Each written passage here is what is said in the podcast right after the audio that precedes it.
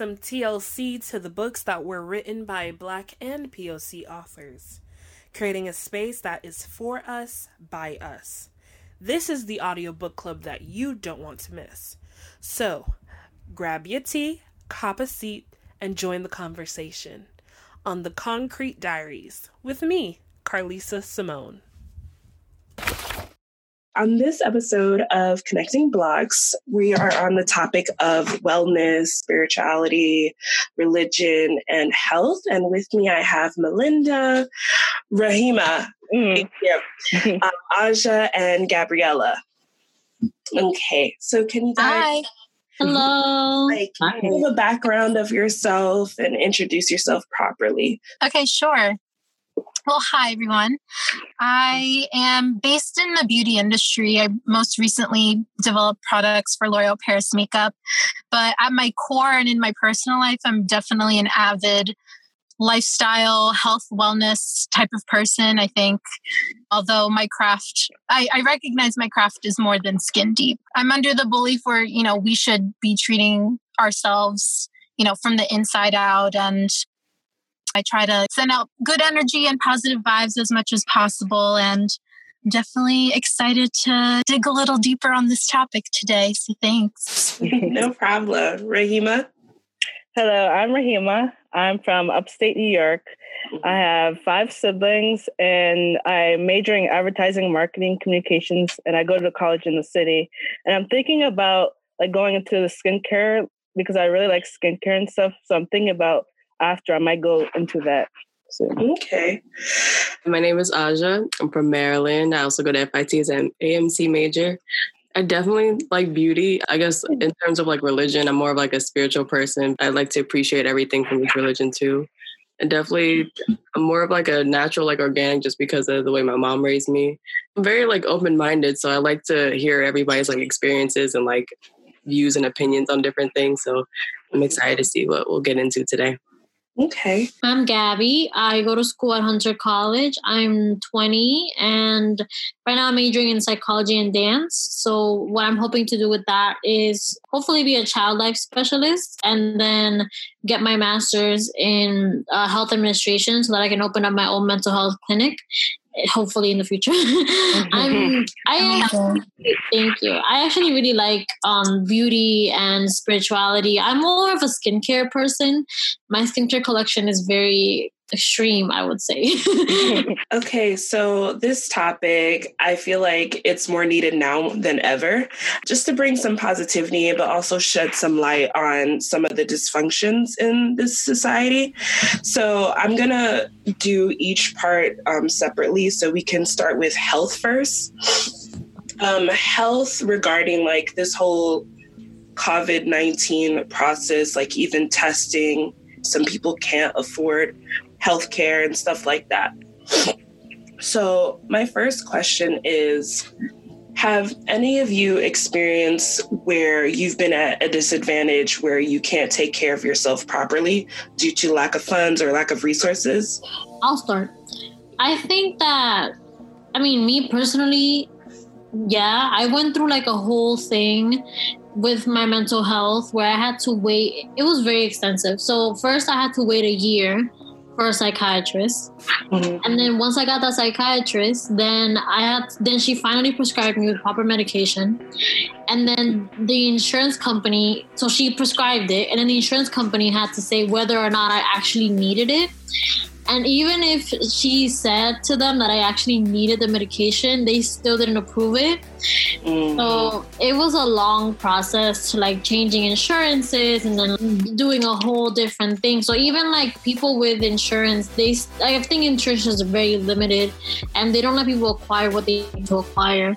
I mean, uh, but I definitely feel like being in New York, we're very privileged to have the healthcare system that we have, especially for women. The fact that we get certain rights here that we don't get in other states, this is very scary. Even just in New Jersey, across the, the river, it's very different from here.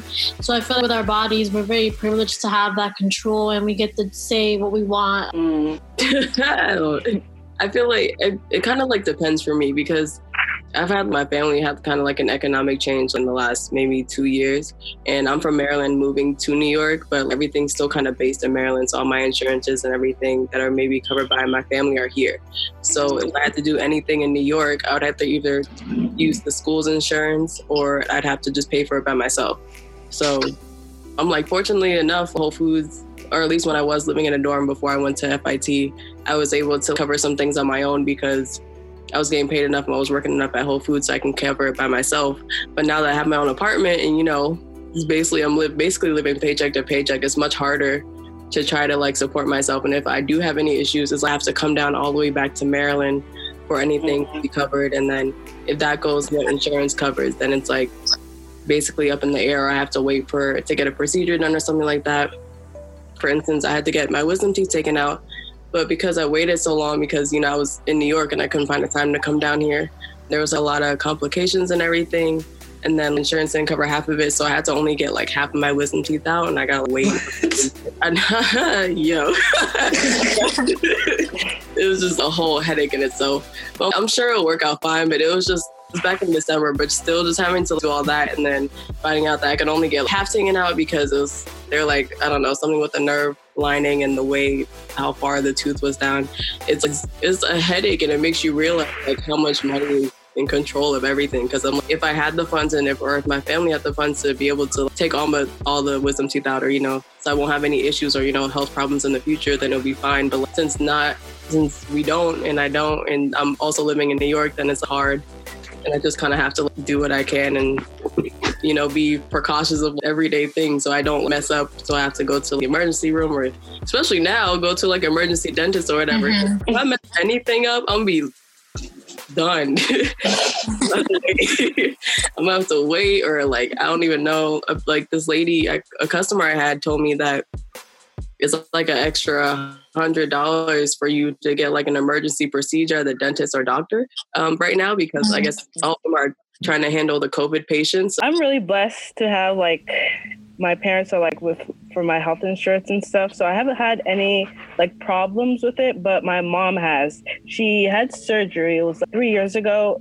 And the surgery went bad, and they it was during her they were tying something I think near her ovaries or something, and then the doctor like he came in late the first time and then he he did something wrong like he messed up my mom was like the intestines or something in there oh, and did you sue no, my mom was. We were trying to talk coins. about suing. Get your coins. Yeah, and then they were saying that we had to like wait for a couple of times before. I don't know. It didn't really make sense. I was literally, I'm, this doesn't make sense, but th- that was like a big problem my mom had. So I think we're gonna look into that because my one of yeah. my lawyers, she was like, yeah. yeah collect that. Oh my god. Yeah. But you know, before I get to you, Melinda, but you know, this is often a common theme where oftentimes black and brown women are yes. often neglected in the in the hospitals and healthcares. You say like something hurts and it's like, oh, she's over exaggerating. Next thing you know, so many females, especially when they're they're giving birth, die because of it. You know mm-hmm. what I'm mm-hmm. saying? Because they're not getting taken seriously. Yes. So before I go deeper into that, Melinda. I would say that I have a very similar experience to Gabriella in the sense that I decided to, I took it upon myself to start going to therapy a little more than six months ago. Mm-hmm. And it's sometimes frustrating when you have some of the resources that don't necessarily come through for you. For example, I have health insurance and there's certain doctors that are covered Mm-hmm. or certain therapists or psychologists that are covered through uh, health insurance. If you're going through the motions and trying to connect the dots in the sense that you want to make sure that you have low copays or you're going the route that you should be so that you're being smart about it while getting the the help that you need. I mean like i've had to go through a lot of like phone calls and the waiting period of a few months to really hone down on a doctor that was right for me and a lot of the doctors that were listed weren't really renowned in in this space. The because like uh, patient reviews weren't very great or things like that. All that to say it's frustrating sometimes when you have resources. You're still in a space where you have to do a little bit more to connect the dots for pe- other people to help you. So do you think like there are resources to educate people enough about what resources are best for them in a way. Like you just said about going through reviews and stuff like that but there's some people who need help but they don't know where to start because there's no resources present for them. Right i think it's I think it's all trial and error. I mean, I'd be lying if I said I still wasn't exploring other things to really fine tune a, I guess, system perhaps for me to really get what I need in term out of that. But I think for people who don't know where to start, I think it's a good dialogue to have with other people who are in the same space. Mm-hmm. I think we're a lot more connected than we think we are a lot of times, especially during this time where we're so distanced and isolated from from everyone. It's so easy to feel like you're alone. As on the topic of mental health, I think a lot of times if you're scrolling down your Instagram feed, you see a lot of ads now for apps like Headspace where you literally plug in your information and it'll kind of prompt you. It's kind of like a quiz, like, are you feeling this, this, and this? I haven't personally used it myself, but I think it's a, I think it's a good tool to start in a way to kind of connect you with doctors in your area or maybe clinics, you know, like support groups. I think there's a lot of opportunities for things like that is to connect with other people that have, that have perhaps been through it already or are thinking about doing the same thing and, and going from there. So you really brought up our next topic is mental health, especially during this time where, like you said, we are isolated and stuff like that. Do you feel that there has been a shift in seeing the importance of mental health? Because I know, especially in the Black and Brown communities, we don't really see mental health as a priority. It's more of so, like, leave it up to God and stuff like that. Do you think people are starting to take it more seriously now? I feel like yes and no because I feel like there's still so much stigma about mental health. For example, I struggle a lot with my parents to take me seriously when it comes to my depression and anxiety. I, I, I just think it's the generational gap between our generation and our parents' generation who are the working class right now. You know, I feel like it might get more serious once we become the working class and the adult class, I guess. But right now, it's a lot of taboo and it's not taken as seriously as it should be. I mean, New York it is because we live in a bubble and New York is like a utopia. Mm-hmm. But like in other states or in other countries, you know, it's not seen as a serious thing and it's not like advocated for enough as it is here. I personally don't think it's taken serious as seriously as it should be, especially with the teen suicide rates, even with veterans like their P- when they get PTSD when they come back from being abroad, or even different situations where you have to take it seriously. I feel like they're not. But yeah, I definitely agree with you.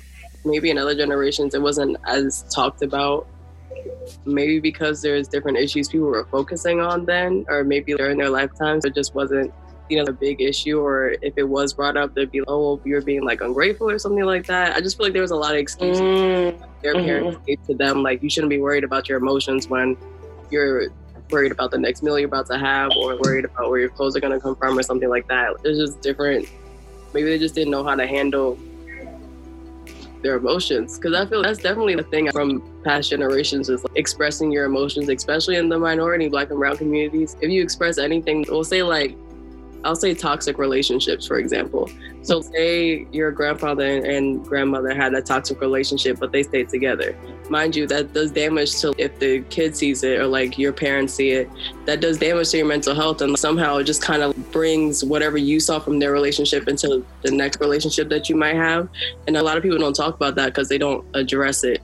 It definitely has a lot to do with your mental health and how you handle things. You're not expressing your emotions. That's called generational trauma.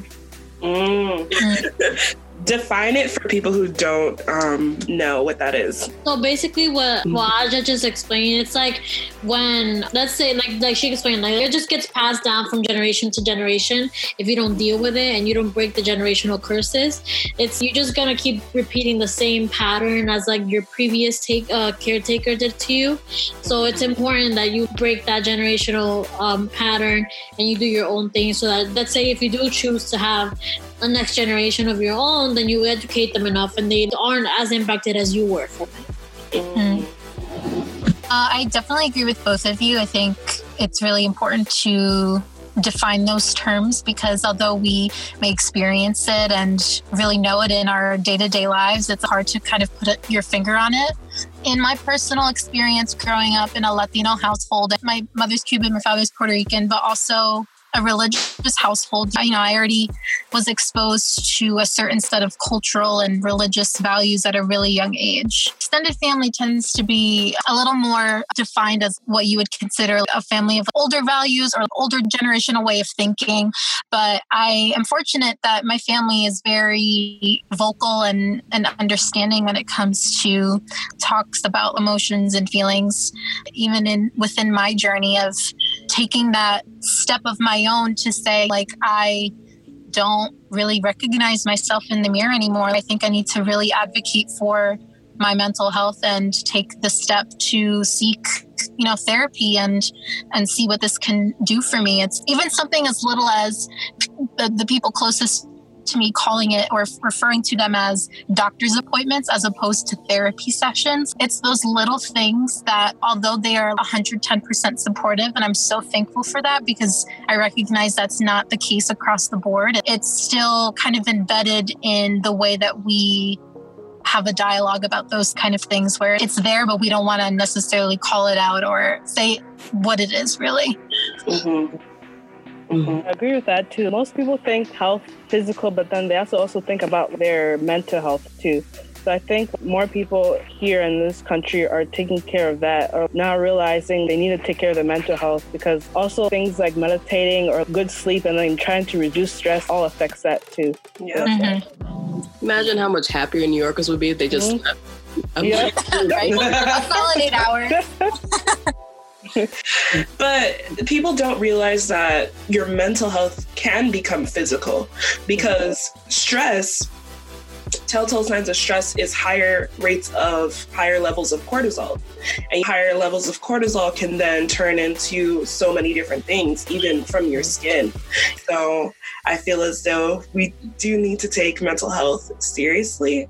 Mhm. I wanted to mention so I was on Twitter where all good things go to die. And some girl said, for all the people who are contemplating suicide, make sure you get it right this time because nobody has time for your attempts right now. You can't be selfish right oh, now. Oh. So if you're gonna do it, do it right. And I was just the fact that you were bold enough to come on this internet Is and tell people Did she like read it before she posted it? Of course, you have to read it before you post that crap. Of course, you have to read it. Oh And the fact that you were okay after reading it, and after somebody called her out and then it went viral, that's when she took it down.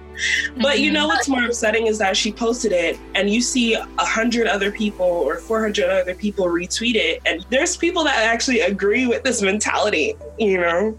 I think it's like, like it's definitely indicative of the ignorance of the mental health space. I mean, that's like a telltale sign. And it takes someone to hold that person accountable to be able to say, oh, maybe that was distasteful or that was a big mistake. I mean, to say the least, that's a horrible thing to say. For real. I'm like, I, mm. that never makes sense to me when people write these things and then want to feel bad once they get caught. No, you should have felt bad from the start that you even had the, the thought to type that out and post it somewhere. Why would you? Uh, it just it doesn't make sense to me at all. Like just that thought process that you think that this is okay. Exactly. Some people they don't have that red flag to be, oh, maybe this might hurt somebody's feelings or this might somebody set somebody like off the edge. is not that common. Right, common sense is not that common. Exactly. Like, I'm like, yo, okay, all right. um, I'm gonna head into spirituality and religion. So, can each of you tell me if you have any religion or spiritual backgrounds? Like I mentioned before, I grew up in a religious household. So, I mean, my father grew up in the Christian church, my mother grew up in the Catholic church. So, just based on where we are, I grew up in the Catholic church. I'm Muslim. I'm also in a really religious household too. So I grew up being Sunni Muslim. I had a couple different. so there was Christianity. Mm. Um, yeah, we'll say. So when I was younger, I would go to church from time to time with my aunt, and like my parents would try to figure out which church fit with them.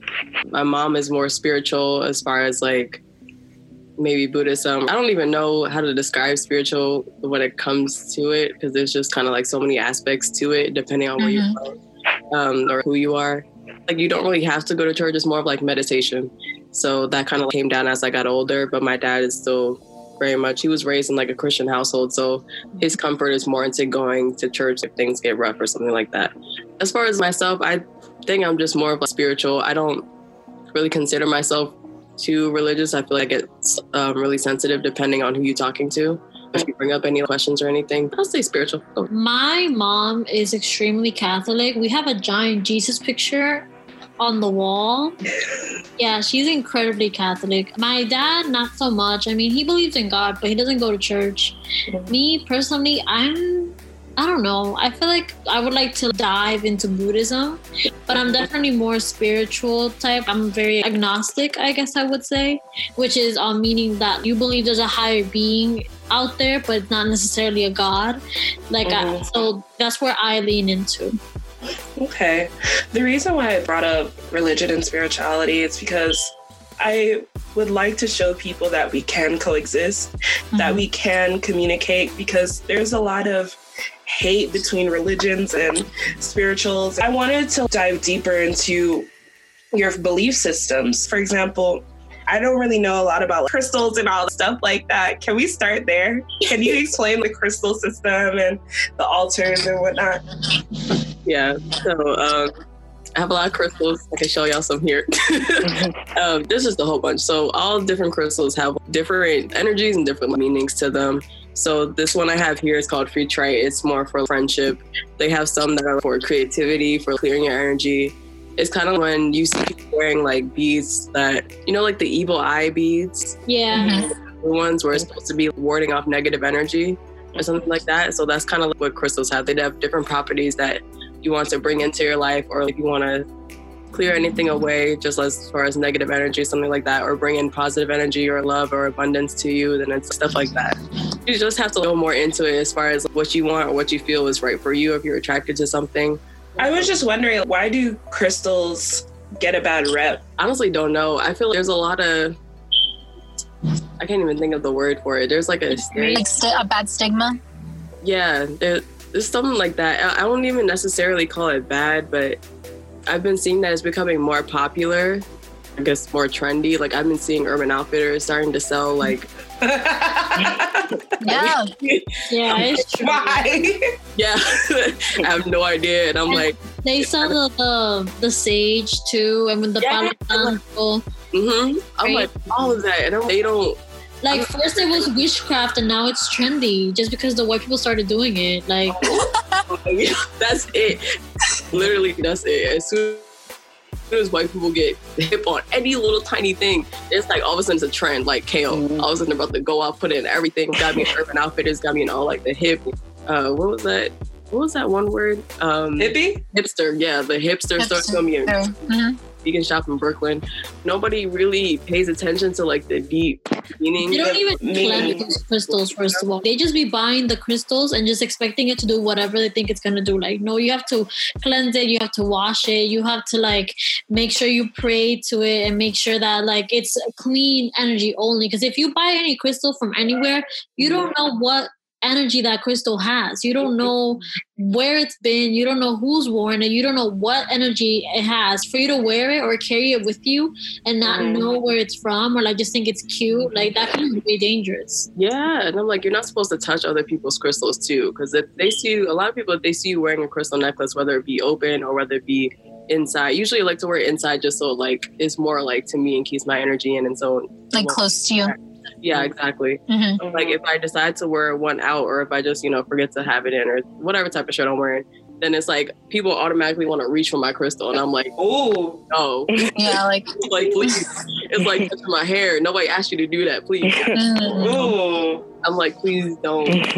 like I don't know how you're feeling, and it's it's almost similar to when if you go to a hairdresser and that hairdresser is angry, and you start like feeling how they feel in you because they're touching that crown on your head, and like all their you. And I'm like, you didn't ask for all that, but it's you can't help it because they're touching you, just putting that energy into you because something's wrong with them. But it's like similar to people touching you or touching your crystals. So it's like I don't, I don't need all that, oh. y'all. I'm just You trying- see, not every, even me included, I didn't know like the significance of that. And then people go out and buy these crystals and then they wonder why their life is fucked up. You know what I'm saying? But allow that to happen. Listen, the only place I get my crystals is from the crackhead district in Lower Manhattan. That's it. Me too. What? yeah, the crackhead like why? because this Vendor. they- they're called botanicas. I don't know what the word is in English, but they're called botanicas. So they sell like all kinds of crystals. It's it, it's just like the energy when you step into those places. They're like so pure. So these crystals are like pure, pure. So they have crystals. They have like the things that you can burn. They have incense. They have all kinds of stuff. But you can tell that it's a genuine store. Like Namaste, that that or like Urban Outfitters. Like it's not none of that. It's too true. I'm okay, so thank you for sharing. I was uh, Rahima, can you please go into the Muslim culture, the Muslim religion? Because I know Mm. that gets a lot of hate, especially Mhm. equating Muslim culture to terrorism. Yep. Who can you go deeper into that? yeah, I don't even know what to start. Hmm. Like, should I say like the beliefs or like what we believe in and stuff like that? And just an explanation, for example, the significance of why you wear the hijabi, why Mm. you wear certain Yeah. guards, you know, something like that. hmm So I'll start with like why I wear the hijab. So I started wearing the hijab. Well, I was part time from first grade to fifth, and then from sixth through on, I've been wearing it full time. And so I wear it because God wanted us to, and to identify ourselves as Muslims. And I also hope to change the perception of what they think Muslims are. Mhm. It saddens me when you hear or see Muslim women or you see videos of people being attacked or people taking off this and stuff. And I'm like, no, like I haven't experienced that so far. Even though like I live around in this neighborhood, it's like mostly white people, but I haven't experienced that. And then also, like, there's a lot of reasons why people take it off, but I don't think I would ever take it off because I feel like I'll be missing a part of myself or literally my identity. Like, and then what am I gonna do with all these scars I have? Like, yep. We also pray five times a day facing the Kaaba. If you guys seen it, it's like a cube. It's like in Saudi Arabia in Mecca. So you, Mhm. every day, every five times a day, we we pray like facing towards that direction. Mhm. And yeah, so I grew up in a pretty religious household. Islam is like a part of everything we do and stuff.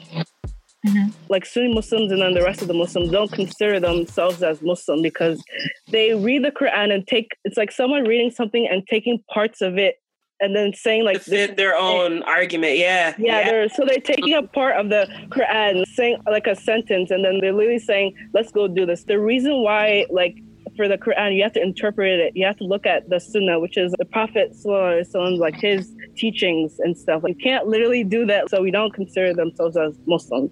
Mhm. They're not following like the teachings, and then they're not like reading the whole. I feel like this reminds me, I could be totally wrong, but like the white version of ISIS is basically the Ku Klux Klan. Because the Ku Klux Klan used to do the same thing in the Bible. They used to make up like different um they used to take verses of the Bible and they used to say like, "Oh, see, this is why Jesus said that black people are not Mhm. supposed to live or whatever." Like they would take the Mhm. Bible and use it for their own principles, which is basically the same thing as you're saying that ISIS is doing for themselves. It's crazy how we have like these two comparisons, but one is accepted more than the other. Mm. Right. Mhm. But even in that aspect, like it doesn't even have to be extreme as ISIS and the Ku Klux Klan. We see it from like even a gay perspective. You know, well, the Bible made Adam and Eve, Mhm. Adam and Steve. People love that argument. But guess what? The Bible also says not to have tattoos, not to have piercings, not to do this, not to be overweight, not to be gluttonous. And guess what? I do all of that. So, you know, no sin is greater than any other sin, is what I'm trying to say, even if you Yeah. see it as a sin. And it may not even be a sin. It isn't a sin. You know what I'm saying? I feel like anything born in love shouldn't be a sin, but that's just my I think people just need to stop judging other people for what they want to do with their lives. right. Mind your business. Like it is It costs zero dollars and zero cents to stay in your lane and mind. Yep. I'm like, bruh, if you're worried about two other people in their own homes doing Mm. whatever they want to do in the comfort of their own space, why does it matter to you? Right. It don't make sense. It like people act like they personally went into their house and did all these things and then took their money and robbed them at the same time. Nobody's doing these things. I'm like, all you have to do is just stick to yourself and worry about yourself. And hmm everybody wants to dictate over everybody else's life when you don't have to. Yeah. But their argument is though, like the other side is that the, apparently we're pushing the gay agenda on them. Oh, I already spoke on that. The gay agenda. Nobody. I love that. The gay agenda. Have you guys seen there's a picture yep. of like the gay agenda and I think it's so funny. Like I was having this conversation the other day with this guy who low key he's mad transphobic and he was saying how like he doesn't understand why trans people need to like do the gender realignment surgery. Like he doesn't mm-hmm. understand why trans people have to switch their their genitals completely. And like there's a lot of people that think that trans people are like sick or that it's a mental illness or whatever.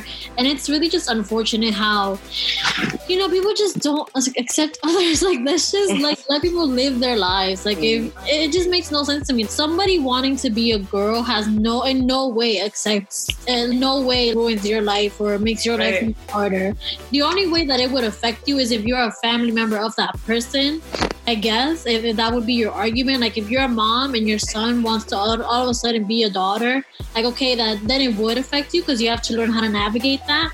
But other than that, if you're a complete stranger and it's bothering you that Katie wants to be Bryce, like come on now. You could just say nothing. right.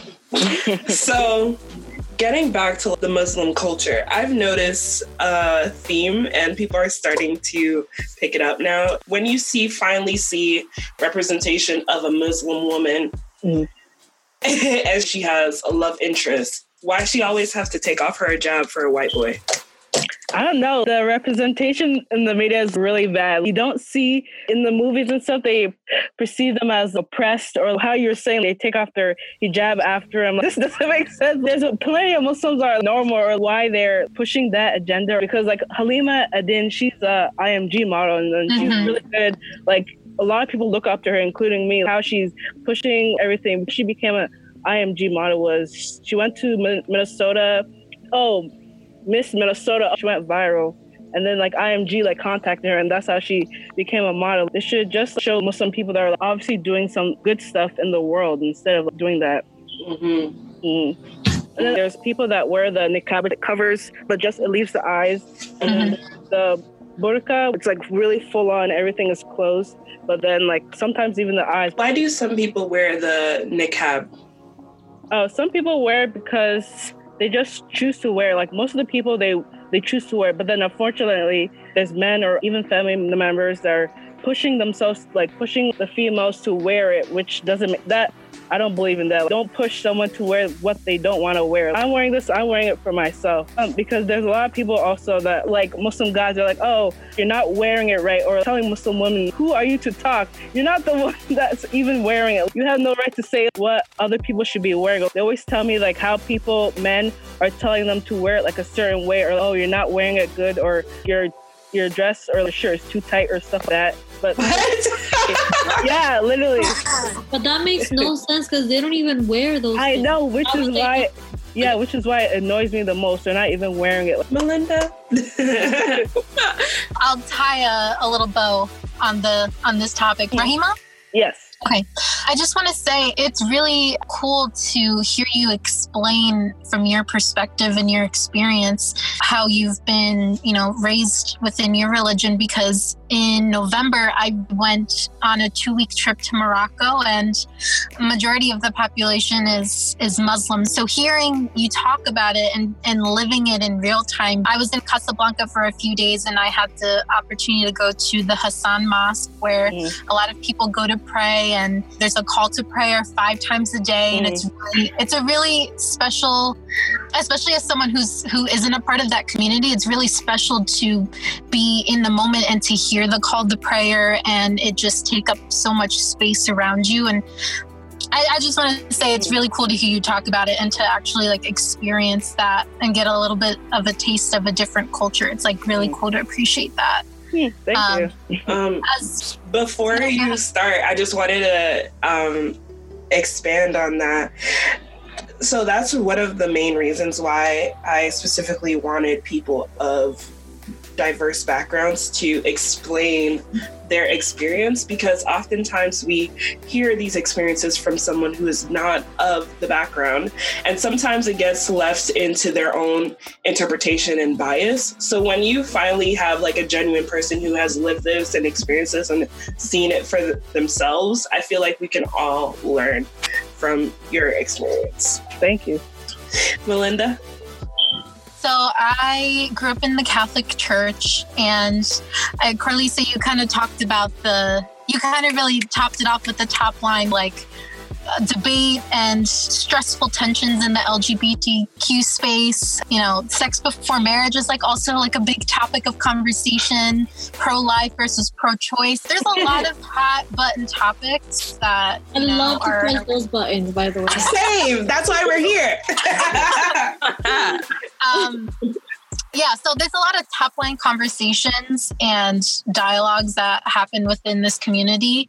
In my experience, just growing up in the church and just having certain family values, I think what's most important, we were talking about before a transgender couple or a gay couple, it's kind of weird to talk about because although it's so valid, like in my experience, I just don't see any problem with that. I grew up in a house where you treat people the way you want to be treated.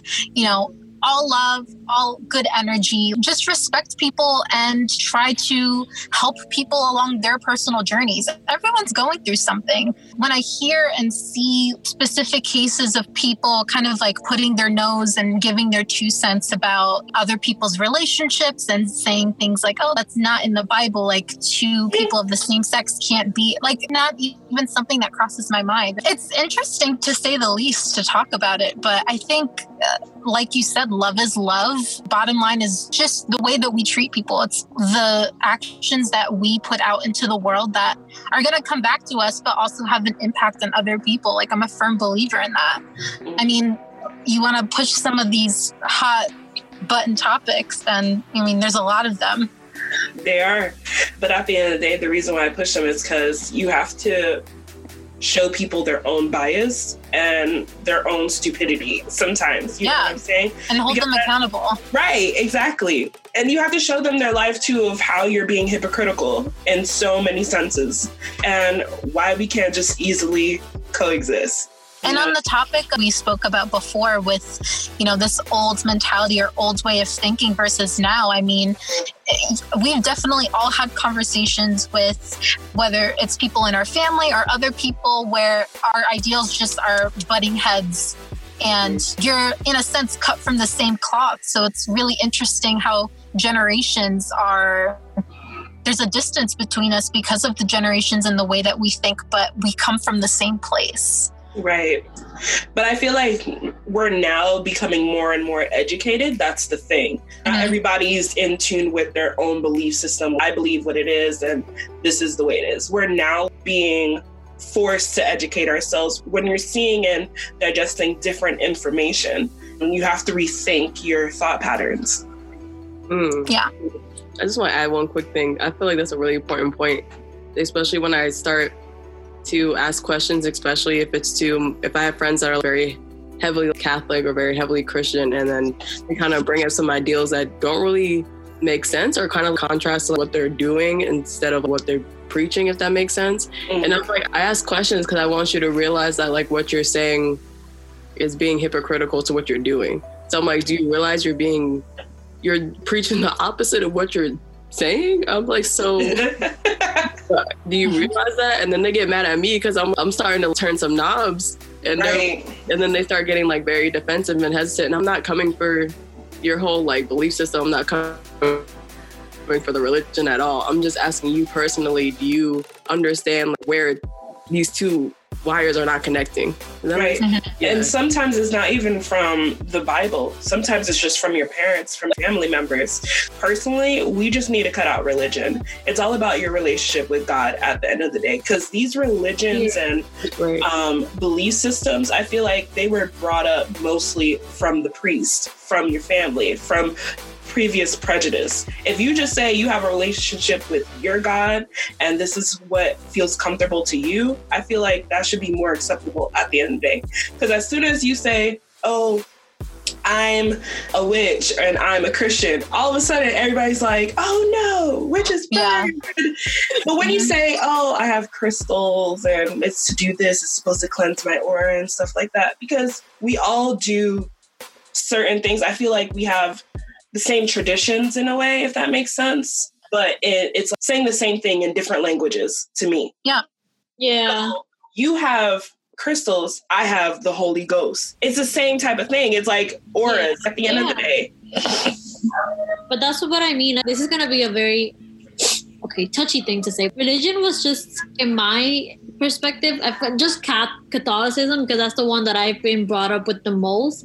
Mhm. I honestly feel like it was invented by white men to oppress women and to just uphold their own type of saying. And I feel like to break these ties when women, not just women, but when people want to just have their own relationship with God, because it's not strictly followed by what these people said had to happen, it's Mhm. automatically seen as a bad thing. When in reality, like the Bible is an instrument for you to get closer to God. Whatever Yes. Bible Yeah. it is, you know, the Quran, the I don't know what the Hebrew one is called, but that one too. Like whatever Yeah.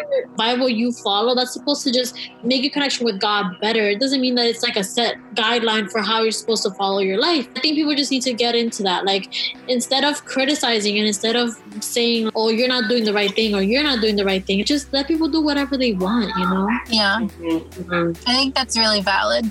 I think we hear a lot of conversations about people saying what they believe as fact, although it may be uh, factual for them and very much the way that they live their life. I think more than anything, we can learn so much from each other coming from different spaces and Mhm.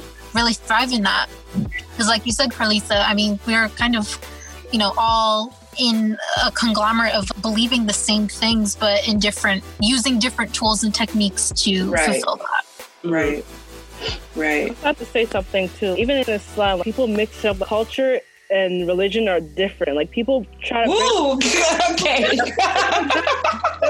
people try to bring their culture into like religion, like how they're oppressing women or saying that women are beneath them or trying to be like, oh, you stay in the kitchen or stay at home. And their mentality, they bring their culture into religion. You shouldn't be doing that. There's a lot of instances, even in the Middle East and Africa included. I'm African. They bring it in like how they're acting towards women are like, oh, bring the food. Like you can get up on your own and go get your food. Get your own plate. Get your own damn plate. Yeah, literally, it's a tradition to bring when they're Africans. Like, there's a bowl, and then you bring soap, and then they wash their hand there, and then they eat. Like, and then the woman takes it away. But for me, I believe that they should get up, go to the sink or bathroom, go wash your hands, and come eat your food. Like, we are not your servants. We are not your slaves. It annoys me. Like, it's annoying. That's the thing. They bring in culture. I'm like, there's different cultures. Like, you shouldn't be mixing it or saying this is fact. Like, do this, do, do this, do that. Okay. Oh, this is so perfect that you just said that because I I have an aunt and she's Muslim, but I don't think she's the same type of Muslim that you are, and I think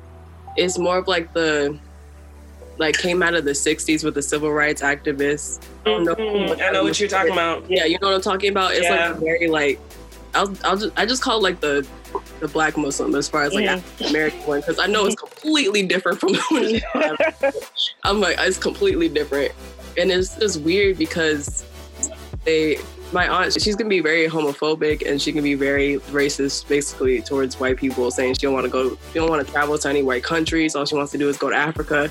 I know she identifies as Muslim, but I know it's not the same type. It's like a Malcolm the- X like the Muslim. Yeah, yeah, yeah, yeah. Yeah, I'm like, it's crazy. But her now husband that she has, like every time he says he's hungry, she's back. She brings him a snack. He's like, oh, Thirsty. She brings him water. And mind you, she's a, a character, so she's the type of woman that's not gonna want to bring you your snack because she mm-hmm. asks you. She's gonna be like, get up yourself. But because she is, I guess she feel like she's tied to that Muslim label and. I guess somewhere in there it has it that the woman must cater to her man. Then it's No. like they bring in culture. That's the thing. They bring in that culture in it. It's That's, not. yeah, that's why yeah. I'm so glad you said that because you know every time I'm in that house and I see him and he's like, her name is Rashida. He's like, Rashida, bring me this. Rashida, bring me that. And she's just complaining, you know. And we could hear, Mhm. mind you, we're in a different room, and she's like, why can't he go up and get his own damn snacks? I'm like, Mm. But you still do Yeah. it, right? She might as well wear a bell at this point because it seemed like she a dog. yo, bro. and I'm I'm telling you, that's pick me Twitter right there. Oh my gosh. it's really driving me crazy. I feel like it's a choice, but I'm like, I, I don't know what it's tied to. Mm. and America, like they came down for Thanksgiving because we have like a couple family members that are all part of that. We'll say that you know the Malcolm X Muslim. I don't remember what the guy's name is, and it's just very like it's very pro black. Oh yeah, mm-hmm. this is for my black brothers and sisters, and you know it's just talking a lot of nonsense, and they're at the table just going on, and I'm like, like, but excuse me, my brother. woke, woke Twitter. But I mean, you can be pro black and and not anti white. Like I, I know I may say like a lot of shit like fuck white people, Mm. but you know what I'm saying? I don't mean that. It's like I know we, it's like I know we say we hate white people, but we don't actually hate white people. It's just- Right, right. like You know what I'm saying? Hate men. It's like when we say we hate men. We don't actually hate them. They're just they're Not just all men and not, Not all all white men. people. But it's just Right. like, the thing is that they do they do so many things that it's just like like why? Like why do you choose to go about your life in that way? And that's like what makes you say i hate white people because it's like they just do too many fucked up things. They do too much fuckery. Like that's exactly why. And it's not even about being prejudiced or discriminating against them but it's it's just i don't even know how It's to ignorance and the lack of regard for Black and people of color. exactly. And I think it's And they choose in to be that way. Education. they choose to be that way. So they have all the resources. They have education. All the resources. have all the resources. They have all the The things that they can do to be educated, and they still choose to be ignorant. But honestly, it's not just white people because white Latinx people also do the same thing. Like they're Yep. not privileged, and they choose to be ignorant about. And they disregard Afro Latinas. Exactly, and they disregard the other complete side of the Latinx community. I think people of, I'll just say like lighter skin tones, like people who have white privilege, they don't understand that they have all the resources mm-hmm. to not be a dumbass, and they still choose to be a dumbass. right? Mhm. Right? But we still have to get into that conversation of there's a difference between race, ethnicity, nationality. Because sometimes, just how you say we blend cultural and religion, people blend all three. And oh, I can say you're black. No, I'm Latina. Sis, you can be black and Latina at the same Mhm. time. There's black Latinx people, like come on. Okay. wellness. I know, like Melinda, you're the queen on wellness. Can you? Aw, you're sweet. Am I though? yeah. Listen, I just try to explore. I don't claim to be an expert by any means, but I consider myself seasoned. I mean, I try to expose myself to different tools and different spaces and just the trial and error of it all just to become my best self in however way you define wellness, because I think it's important to kind of not categorize it because I think it takes on different forms with different people. But, you know, for me, I think wellness is carving out time for me to have quiet time. So waking up at seven, and I usually am, I'm an early riser. So, I mean, I find That's myself nice. waking up. That's nice. I, I naturally just like rise. I always say like I rise with the sun. So it's just like me and the sun chilling. Like I have my cup of coffee.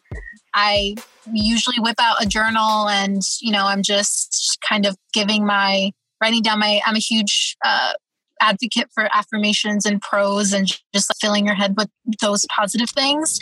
And it's really gotten me through tough times. So, I mean, I just literally write my heart out. I'm a pretty active person. So I think wellness for me also is eating healthy, eating things that make me feel good, being active as much as possible. I mean, we're all quarantined. So, I mean, on really nice days, I'll go for a run or do my little home workout if I, I feel if I feel up to it and positive podcasts. I mean, shout out to positive podcasts. I mean, like, I think one of my favorite pastimes is uh, plugging my AirPods in and listening to podcasts while cleaning or organizing or something like that, keeping myself busy. Overall, I think it's just fine tuning ways to be your most authentic, positive self and whatever that looks like, because it, it'll look different for every person. So, why is wellness such an important factor in your life? And why should it be an important factor in other people's lives? I was thinking about this before when you brought up the topic. I think health, wellness, religion, and, and spirituality, sometimes they are interwoven within each other because I oftentimes I feel like wellness, people can find wellness through spirituality mm. and spirituality through wellness. So, for instance, spirituality through wellness, sometimes wellness is our people's religions. They, you know, wake up every day, they have a set routine, they are all about good vibes and good energy, whether it's like practicing, they could start their day every day, not praying to a God per se, but really focusing on the universe and transmitting good energy. I think some people define it as herbalism. There's, I think, to a certain degree, astrology could be really healing for people in the sense that they kind of identify or see themselves in different aspects of it. I think in general, wellness is really important because it's, I think it's rooted in self discipline, self discovery, and no one's going to advocate for you like you are. Health is also woven into wellness. So, I mean, I'm my most well if I have my own mental check ins. I do them daily.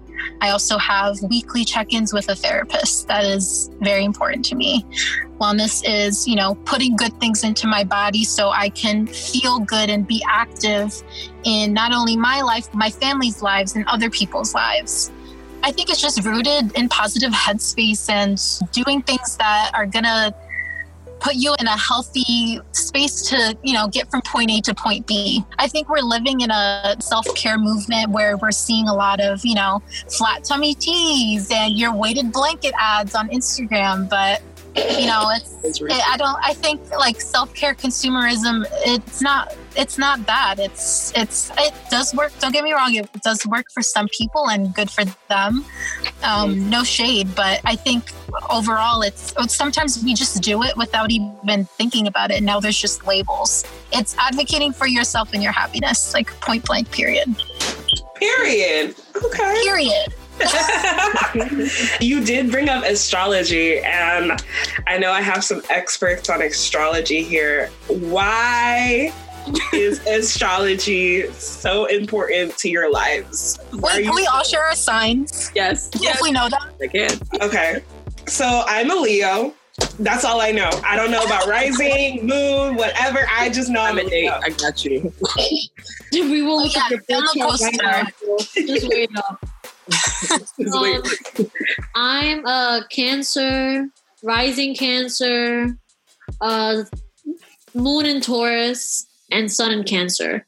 Wait, are you writing wow, this, Asha? You're a triple, no, no, uh, triple cancer, cancer, but I have a Taurus. So I'm like a Cancer and a Taurus because a lot of my planets are aligned in Taurus. Like if you see my birth chart, it's like half Taurus, half Cancer. So I feel like I'm outgoing Cancer. I love that. I don't understand. Like, I don't understand what any of what you just said about like moon rising. I don't know. People think it's such a joke, but it's so interesting because it tells you like literally aspects of your personality that you didn't even know existed. Because for me personally, I know I'm a Cancer in certain ways, but I didn't always identify with descriptions of the sign because I'm not a homebody. I don't like being alone. Like, I'm a very social butterfly. So when I discovered the birth chart and the different uh, planet alignments, it started making more sense to me, and I started feeling like, okay, this is something that I feel like it, it's more me. So I think Mhm. for other people, it just kind of lets them identify with different things, you know. Mm-hmm. Mm. You explained that so well. It deals with the houses, it goes into the moon, like your emotions, your rising, how people see you, and then it's like the planet, the different planets, and then like where they are too. You could have like a Neptune in your eighth house or like whatever, whatever. That all goes into like, the traits of yourself and maybe how you can be, or just kind of explain a little bit more about you or about somebody else. So it's just interesting to see and compare how that relates to what you read to how the actual person is. Mhm. To kind of see that. Um, A lot of people just go off of Wait, their what? sun sign. Yeah, that? exactly. that too. Wait, what did you just say, Aja? You're what? Oh, I'm a Gemini moon and sun, and I'm a Sagittarius rising. Ooh. Wait, Ooh. what's rising? What's moon? And what's sun? Moon, I know your moon is like where your personality is. Like your you're- your sun is again. I'm not like astrology expert. Like, feel free to chime in, but the way that I understand it, and it's like very interesting to me. Your sun is your core identity. It's the way that you kind of identify yourself. I understand the moon is your emotional self. Your emotional. So kind of like how the I guess maybe the way that you are behind closed doors, like it's just like your innermost emotional self. And your rising sign is the way that other people see you. So it may not be the way that you see yourself, mm-hmm. but it's the way that other people see you. So I could give you an example. Okay. I'm a Scorpio sun. I have a lot of Scorpio in my chart. Oh, Um, the sign. Ah, we get a we get a bad rep, but we're good people, okay? We're good people, man. Also So- explain that water and fire and all and air. Oh, and yeah. that. the That's a element. good that's a good segue too. So I'm a Scorpio sun, a Scorpio moon, but my rising is in Gemini. And I I don't I mean I've had this conversation with people and they're like, how could you think that? I don't really self-identify as an extroverted person. I think at my core I'm very introverted. I just happen to be in an extroverted industry or being an extroverted being in an extroverted space with a lot of extroverts. I'm adaptable in that way, I think, because my rising is in Gemini. And Gemini, you could speak on this. yes. Gemini, they're very like top line characteristics, very intellectual, like intellectual conversations all day, every day, like a chatterbox, very personable, friendly. If you're like in a room with a Gemini, they will definitely be that person working the room, making sure they're talking to everyone. Do you want to add anything, Aja? Gemini's got a Um, I would just add the adaptability. Yeah.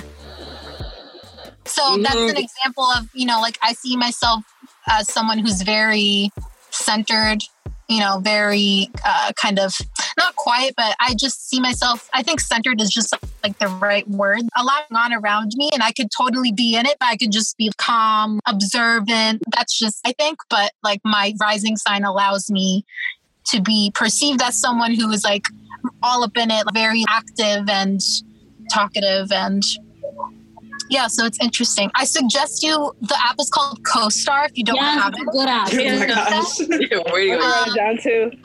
Basically, if basically all you need is your birthday information, so you plug in your name, your birthday. What you will probably need, probably from if you don't have your birth certificate, I would just like ask your mom or something like what time you were born. The time you're born is indicative of the way that the sky is aligned, which makes your chart. Yeah. So you need that piece of information, and then your chart will be shown, and then it'll explain like what everything means, like houses. Like it probably does not mean anything to you right now, but if you plug it in, it'll explain it to you. Yeah, Do you wanna- it's really good at that. That when they give you your birth chart, it doesn't just give it to you. It explains every single part of what your birth chart is, like why your sun is in this, or like why you're in this. It gives you a lot of details on that. Exactly. CafeAstrology.com is also a good one. That one runs down everything through all your houses, like the whole nine. If you want to go to website, It's very important to notice that the for the signs, like men and women are different. Like for example, Gemini men get a bad rep. And Scorpio men also get a bad rep. and I can't stand Leo men. I'm But yeah, Leo men, they also get a bad rep. But like, for example, women, me personally, my sign cannot stand Libras. Like Libra men are not a good match for me. But I get along with Libra women. You know what I mean? Like I can get along with Libra women very well. So it just depends, like like men and women. It depends on like how they interact with their sign and stuff. Mhm. Mhm. I was afraid to download CoStar because I don't like something telling me what to do and what to be. So I was afraid You if don't I, have s- to listen to that.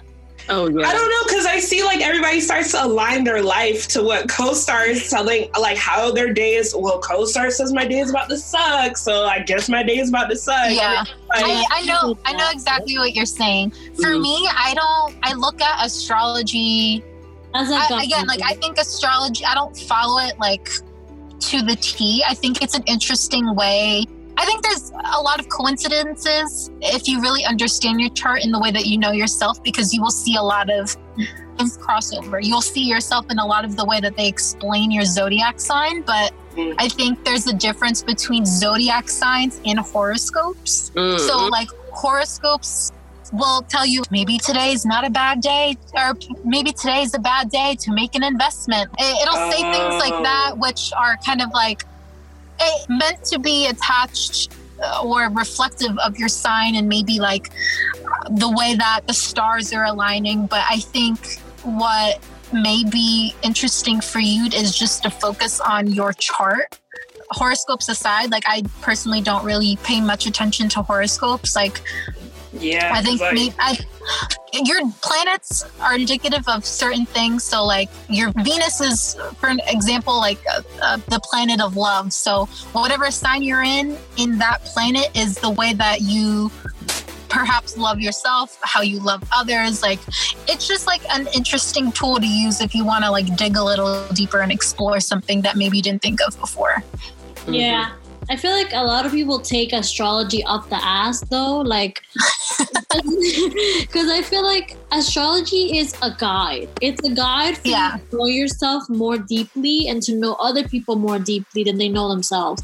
But then there's people who are like, oh, I'm not gonna date or have friends who are this and this and that because it's bad or whatever. Like people are not their birth charts. Like people have different personalities, and I think that the birth chart is nice to have as like the the ice the the tip of the iceberg, right? But then the person is different in itself. So I personally love astrology. I think it's really fun. I think it's it's a really interesting guide to like yourself. But I think it's not like the whole cake. Like you have to get like it's just the icing, you know. Mhm. Mm. And like people's experiences also tie into how they are too. So it's, you can go like straight off of what you read. on Right. you know, horoscopes.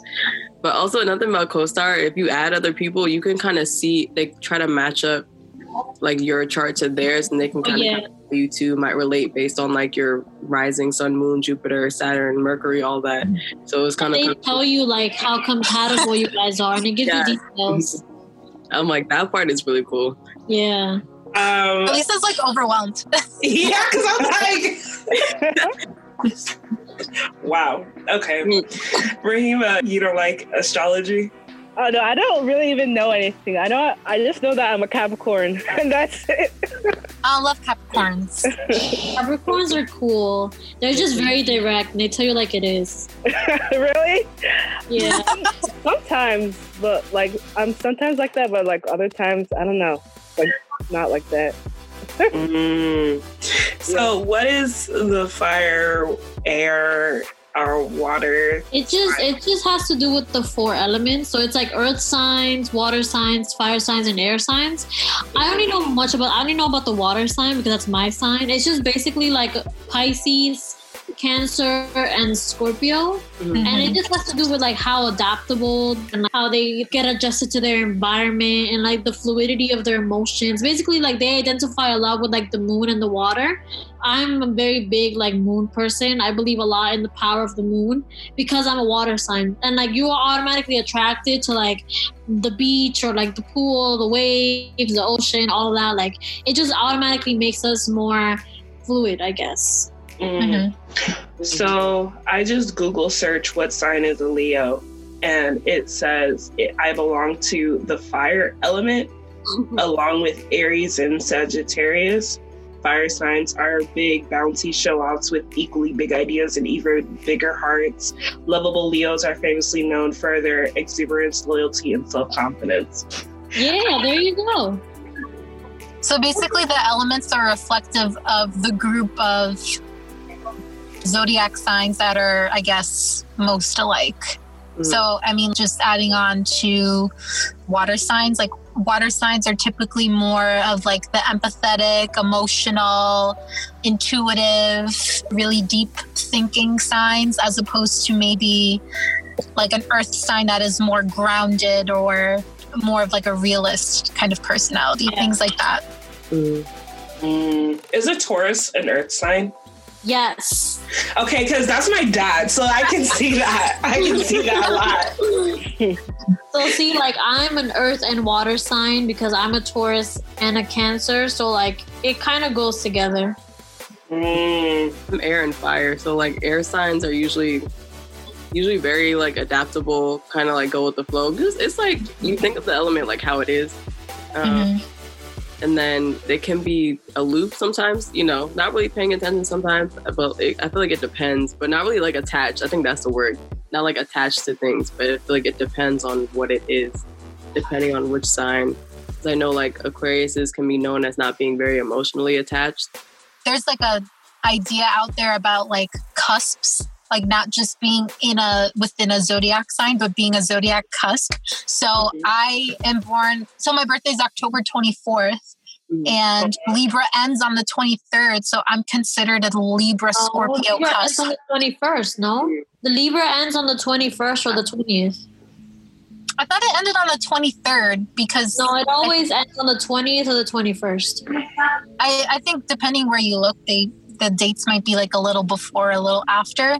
I've always understood that I was like a Libra Scorpio cusp, so I always thought that was kind of interesting and just generally like the blend of different elements kind of you know make your personality more robust or you know it gives you like a, a blend of different characteristics that make you who you are I agree with that. I feel like I was, I consider myself on the cusp of like Taurus and Gemini. that's it go ahead, Aja. I'm on the cusp of Taurus and Gemini. I'm May 25th. So I'm like, I might be three or four days in, but I still consider that, you know, a part of my. oh your birthday's coming up happy early birthday Happy early birthday. I'm sorry you had to Happy early stay in birthday. quarantine. Hopefully, we're not in quarantine by then. I'm really, I'm trying to be outside, you know, living my best life and out somewhere warm. Listen, guys, 2020 is canceled. Kid, do we? Because I still got plans. Like, We're in June. I, I think it like your energy, you kind of just click with certain people, or you could even attract certain people too. I agree with that completely. Okay, mm. so Sun in Leo, Moon in Cancer, hey, Ascendant in Virgo, Mercury in Cancer, Venus in Leo, Mars in Cancer, Jupiter in Gemini, Saturn in Taurus, Uranus in Aquarius, Neptune in Aquarius, Pluto in Sagittarius. Actually, a really interesting chart, similar to my sister who is a Gemini. She also has Leo and Cancer, and those are really. I don't want to say they're the extremes of each other. The description of they're very like outgoing, bubbly people, like whereas Cancer, they're kind of oh, no, they're the water sign, but they're a very like emotive, like they're just like a very emotional sign, and maybe mm-hmm. like I mean, I don't know. Maybe the cancer should speak on this, but like they're kind, they're kind of like extremes in a way. But you're probably a very that's probably reflective of you being very balanced. so cancers are like, so they're supposed to be like very emotional signs and we're very nurturing. We care a lot in general. Like we feel what other people are feeling. We're very intuitive, empathetic. When a cancer knows something, it's usually because that's what it is. They're nice when you approach them, but they're kind of antisocial. Like they care more about being by themselves and being more in their own little hovel. They care more about being comfortable Yeah. in the home. You know what I mean? Yeah. Um, yeah. they, care, they care more about making their own space being for them than they care about entertaining other people. Mm, okay. I yeah, I totally see that. Um, yeah, I totally see that. Even though that's why I call myself an extrovert introvert because I like people. You know, I like to talk to people and everything. But once I'm home, I don't want to talk to nobody. exactly. we talk about like extrovert introvert a lot. The term I understand the term to be ambivert when you find yourself you're kind of in the middle you could do your day to day socializing, but you really find yourself being a homebody and kind of just enjoying your own company. I think mm-hmm. most people would agree they're kind of like, you know, they could kind of go either way. I would say I'm an ambivert as well with like heavy introvert tendencies. No, I'm not mm. heavy. As we're wrapping up, can any of you just give your last take on how we can peacefully coexist in this society? I feel like just being more open minded to understanding other people um, and being open to just hearing what people have to say instead of being like, oh no, everything has to be this certain way, just hard on their ideal. If people are more open and if they mind their business, then, you know, I feel like it could be a bit better. You know, people could coexist more. We just understand where everybody's coming from and be accepting that not everybody has to be the same or follow the same ideals. Mm. Not everybody is you. That's why there's only one of you because it's just you. You're very unique, unlike everybody else. Everybody else is unique as well. Like just because you think of something or feel something doesn't mean everybody else feels the same way. You know, it's all about being mindful that it's not just you. That there's other people, and that there is you, but like it's okay. You just have to be more accepting of the space that you're in and the other people that are in the space that you're sharing them with. Because like Earth is that's what Earth is. It's just a big floating rock in the middle of nowhere, and we have to coexist with each other. So we gotta figure out a way to coexist until our sun burns out. Period. Period. Melinda. I think where it starts is actually wanting. It's like the want to be as open minded as possible. You have to want to understand other people's perspectives. You want to um, learn how you can, you know, advance in society or help people along their journeys. You want to learn how to and learn and be open to helping yourself on your own journey. I think being open minded is like the first step to be to coexisting and uh, just understanding in general that we can learn so much from each other. And I think a lot of the times it's our egos and our conditioning that gets in the way of that. And it's such a shame because we could be having dialogues like this, like all the time, that really changes the narrative of people coming from different places, but believing and coming to the same conclusions that goes for different belief systems in terms of like health wellness like i i'm a huge advocate for mental check-ins like all day every day whatever you feel uh, and believe in like if something is placed in your heart where you feel like you're not yourself like it's take that nudge to really dig deeper and try to uncover unconscious experiences or feelings that you have within yourself because it'll serve you your entire life and give you the space to be really present in your life and other people's lives. In addition to that, just be open minded to the trial and error of all the fun things in in health and wellness. It doesn't always have to be so uh, deeply rooted. I mean, like if you are on a fitness journey and you don't know where to start, go for a walk. Just get moving, get active, do your research, connect with people who may you know, have tried products that could potentially work for you or like um, can connect you. Flat tummy teas. Yeah, like flat. if you're trying to lose this lower belly weight, like flat tummy teas may work for you. I mean, like just be open, connect, uh, be vocal, reach out, educate yourself. Just go into it with open arms and your true self because everyone is going through the very similar, if not the same thing. I agree with what everyone said. People shouldn't be ignorant. You should learn, try to understand the other side, what other people think, their beliefs, to build positive relationships that add to their lives and other people's lives because that's the thing that's social wellness being able to maintain positive relationships with others and yourselves. So then we could coexist peacefully. Thank you so much you all for talking with me on this important topic. I wish you nothing but the best. And hopefully we make it through this quarantine. yeah. They're free us 2020. I can't take this anymore. Thanks for chatting with me today. I do enjoy our talks.